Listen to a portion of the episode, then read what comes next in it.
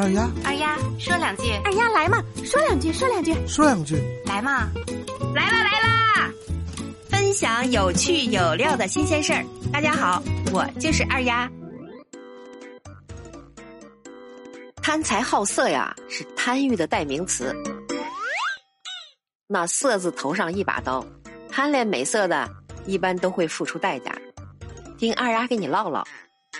在一个月黑风高的晚上，你独自刷着朋友圈，突然，一个陌生女子要求添加好友，你的第一反应是什么？更要命的是，没聊几句，对方居然要求裸聊。你这时候想了，反正是不认识的人，于是你脱下了衣服。啊，下面就不可描述了。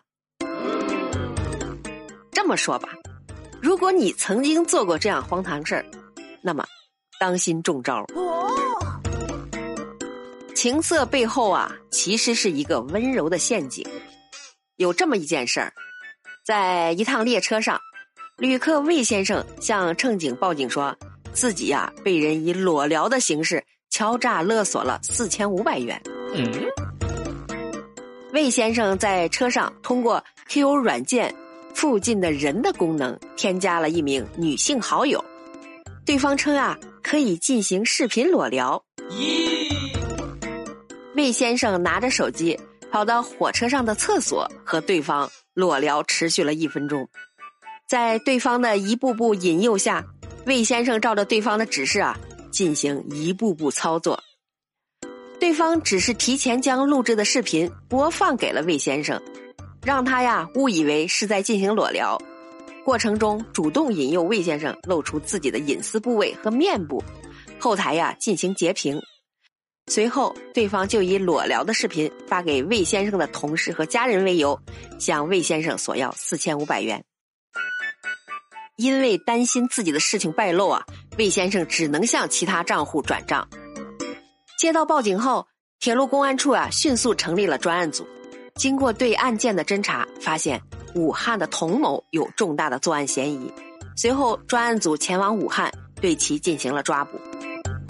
经过进一步审讯，童某对自己的犯罪行为供认不讳。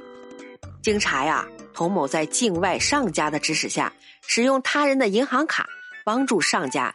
将魏先生裸聊等系列诈骗案所骗的赃款取出，从中收取一定的费用。短短两个月的时间，就帮上家取出赃款十三万余元，获利六千余元。目前呀，这个案件还在进一步的侦办过程中。二丫想说两句，感情这裸聊是自己裸着跟人家聊啊，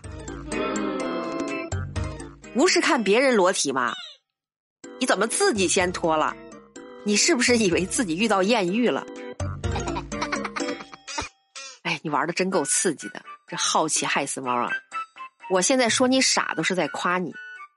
你都不怕对面不是小姐姐，那是胡子八擦的大兄弟，或者是个抠脚大汉？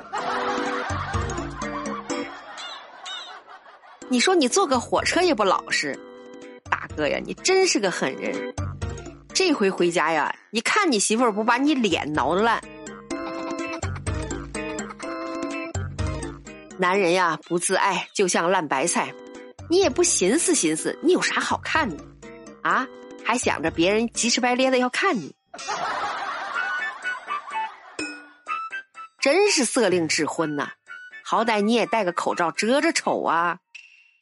常在河边走啊，湿鞋很正常。这骗子呀，一般都会诱惑你打开摄像头，拍到隐私内容后，就开始实施诈骗，威胁你呀，把照片发给亲朋好友，让你以后没法做人。你这不是偷鸡不成蚀把米吗？非得有教训，你的眼睛才会亮吗？二丫呀，也提醒大家，网络世界呀，也需要洁身自好，这不健康、不文明的网站，咱可千万别上。一定要注意保护自己的隐私啊！加好友的时候啊，一定要甄别一下，那不认识人，咱就不要加他，是吧？你千万不能暴露个人的敏感信息，特别是不能参加裸聊。好了，今天的节目就到这儿了。您身边有什么有趣有料的新鲜事儿啊？可以写在我的留言区，下一次二丫就讲一讲你的故事。感谢您的收听，欢迎点赞、留言、转发、打赏。我就是那个贼爱唠嗑的二丫，我们下期见，拜拜。